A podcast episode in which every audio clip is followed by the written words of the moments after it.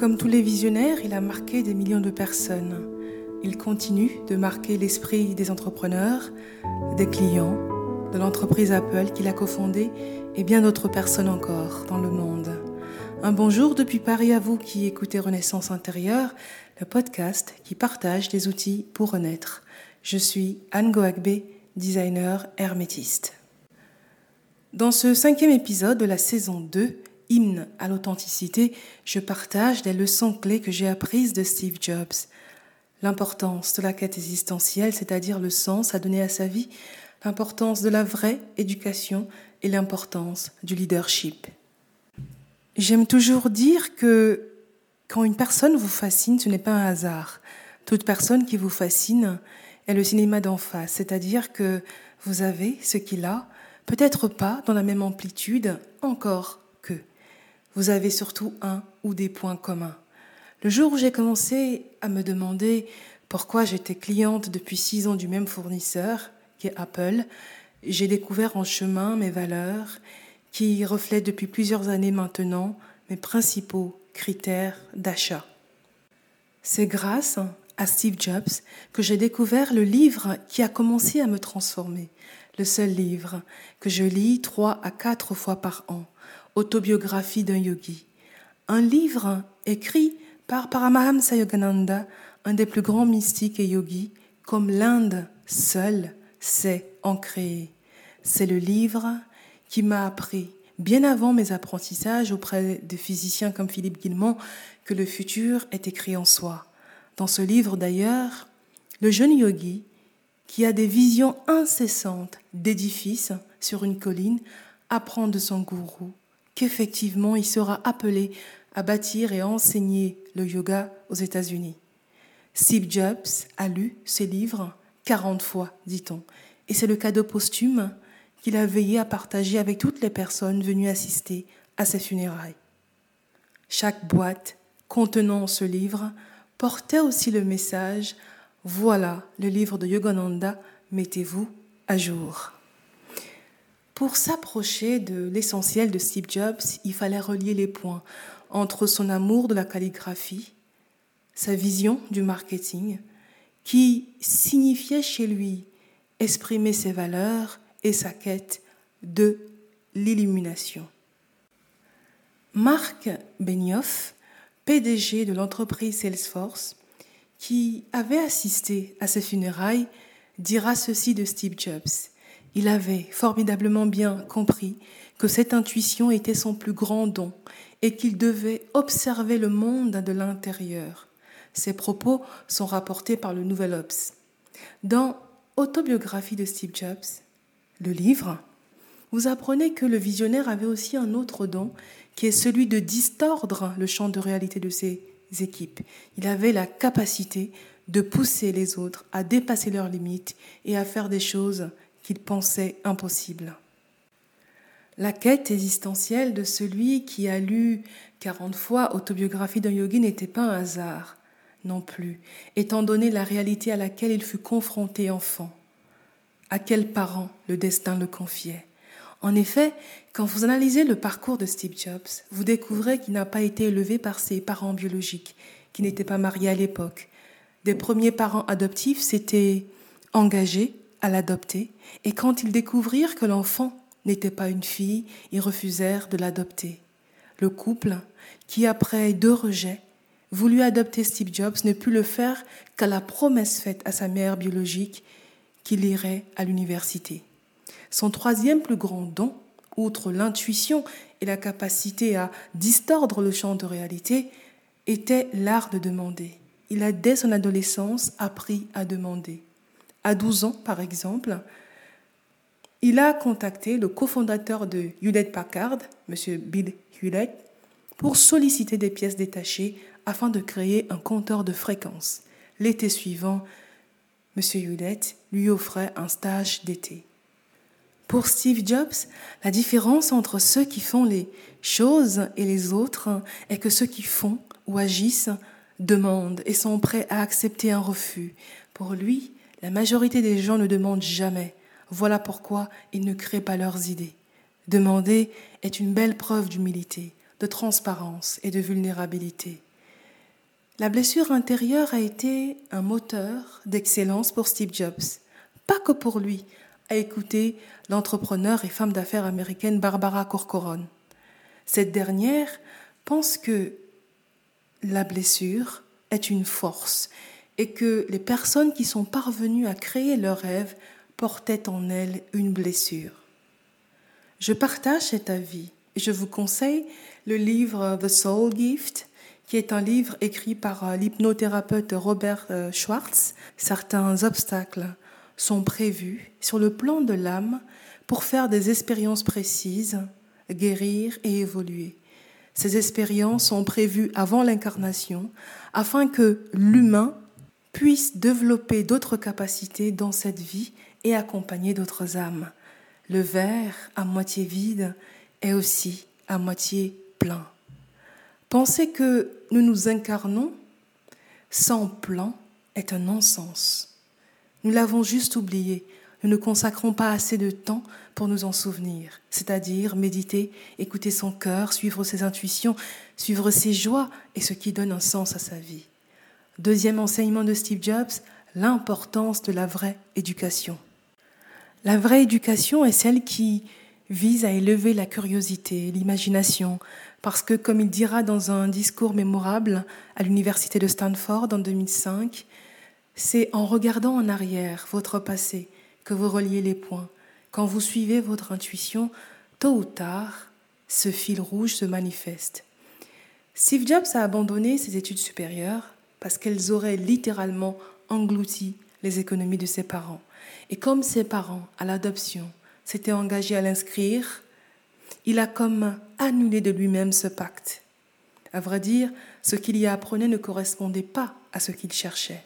À la place, il suivit des cours de calligraphie, lesquels ont joué un rôle important plus tard dans le développement du Macintosh.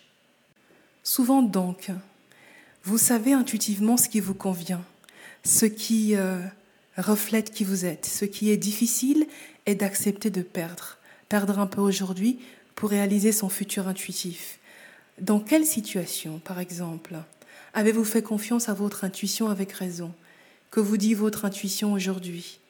Personnellement, sans l'intuition, je n'aurais pas suivi certains chemins, fermé certaines portes.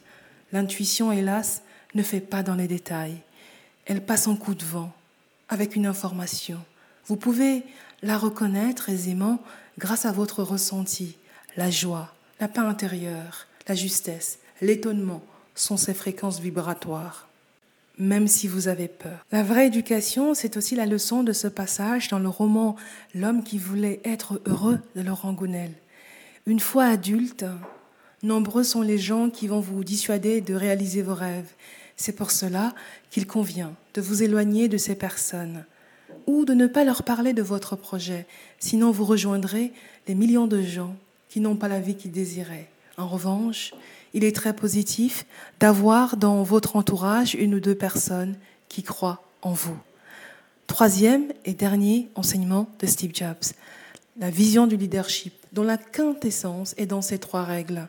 Premièrement, en matière de recrutement, le visionnaire et entrepreneur a dit Cela ne fait aucun sens d'enrôler des gens et de leur dire quoi faire. Nous recrutons des gens pour nous dire quoi faire. Autrement dit, les talents sont donc recrutés pour leur créativité et leurs idées. Deuxième règle, les meilleures idées gagnent. Quand deux journalistes ont demandé à Steve Jobs dans une interview s'il perdait parfois en réunion, il a dit qu'en réunion, seules les meilleures idées gagnent. Parce que si les gens qui avaient des meilleures idées à Apple n'étaient pas écoutés, ils ne resteraient pas en poste. Ils ne resteraient pas forcément à Apple non plus. Cette explication illustre sa troisième règle de leadership qu'il avait élaborée des années plus tôt.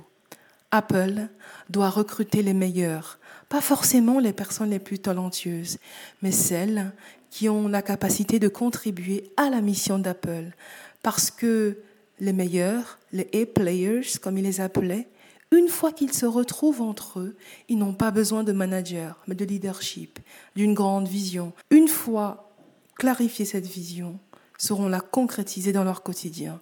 Un leadership de niveau 5 tel que l'a modélisé le consultant, chercheur et auteur américain Jim Collins. À quoi ressemble ce leadership manifesté par Steve Jobs? Jim Collins dit Le leadership de niveau 5 est le contraire du grand leadership égocentrique.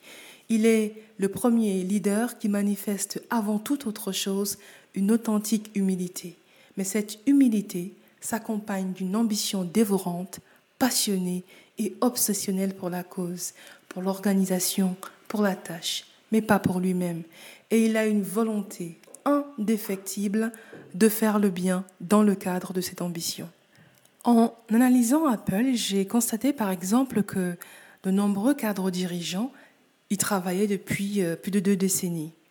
Johnny Ive, par exemple, qui était en charge à Apple du design, a travaillé 27 ans chez Apple. Deidre O'Brien, vice-présidente senior en charge du retail et du personnel, y travaille depuis 30 ans. Ce qui veut dire finalement que les personnes qui sont restées ou qui restent à Apple, y restent justement parce qu'ils contribuent à une cause qui est plus grande qu'eux-mêmes. Le message fort laissé par Steve Jobs est finalement que la quête de sens vous pousse à trouver les réponses et ces réponses sont à l'intérieur de vous. Cette quête de sens libère un futur que vous pouvez créer et un présent que vous pouvez distordre. Et si vous continuez à apprendre, c'est-à-dire à libérer votre vision et à demander de l'aide, vous cocheminerez avec ceux qui vous font avancer, qui vous font sortir de votre zone de confort, parce qu'ils sont là pour servir une mission plus grande qu'eux-mêmes et vous accompagner dans votre potentiel.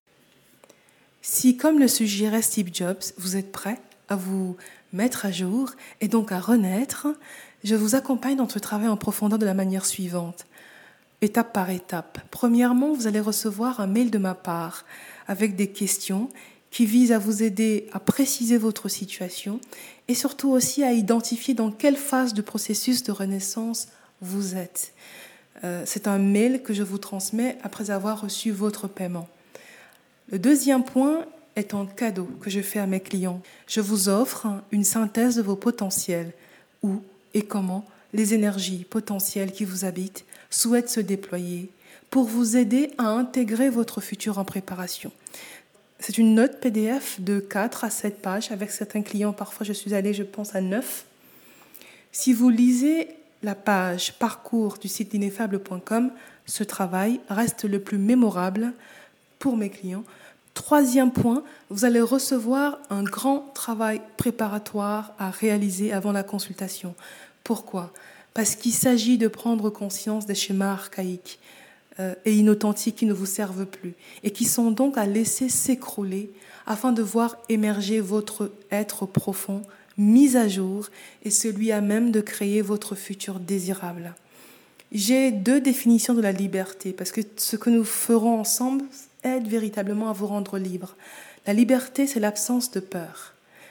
La liberté, c'est l'amour inconditionnel, c'est-à-dire c'est quand vous atteignez cette phase d'amour pour vous et vous prenez conscience finalement que, comme disait le Dalai Lama, vous êtes né sous une bonne étoile. Il n'y a que des gens qui ne savent pas lire le ciel. Donc l'idée, c'est de vous aider à lire votre ciel. Et pendant cette phase préparatoire, du coup, vous aurez en même temps un guide selon votre orientation, c'est-à-dire si vous souhaitez entreprendre ou plutôt continuer en tant que salarié, vous recevrez un guide pour libérer votre pouvoir créateur personnel et penser différemment. Enfin donc vient la consultation de 2h30 qui peut être à distance ou à présentiel à Paris, qui est là pour capter les messages de l'âme, donc par l'intuition, parfois par des états modifiés de conscience, pour vous faire voir ce que vous ne voyez pas et disrupter votre façon de, penser. Cette première partie du processus comptait environ six semaines pour bien intégrer les choses.